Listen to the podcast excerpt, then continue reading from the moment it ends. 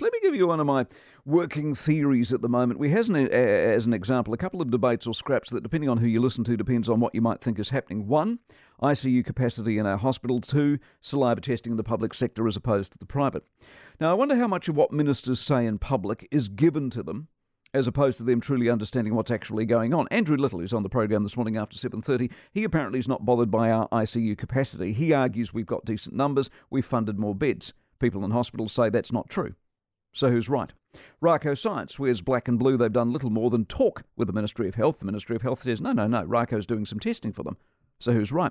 This, of course, is where the media, at least in part, comes in. And the tragedy with the state of the media these days is one, not enough hard questions are being asked anymore, and two, too many journalists are too young because the pay's ordinary and the prospects aren't flash, so they don't have either the gonads to go hard or the institutional knowledge to truly dig in and get detail. Not everyone, of course, but too much of it, sadly. So essentially, a lot of these people, the politicians and the faceless bureaucrats behind them, get away with it. And they know they can, you know, spin a line or two and within the 24 hour news cycle we'll have all moved on.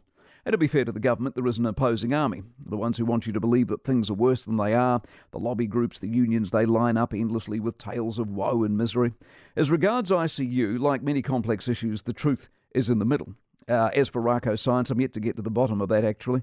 Uh, but there, here's the point we're in a lockdown a needless destruction of the economy, of mental health, of life, of lifestyles, of freedoms because of these sort of issues. We're in lockdown because of fear around hospital capacity. We're in lockdown because we are slow on the vaccine and didn't use tools like saliva testing when we should have. Thus, these issues are critical, and therefore the truth is imperative.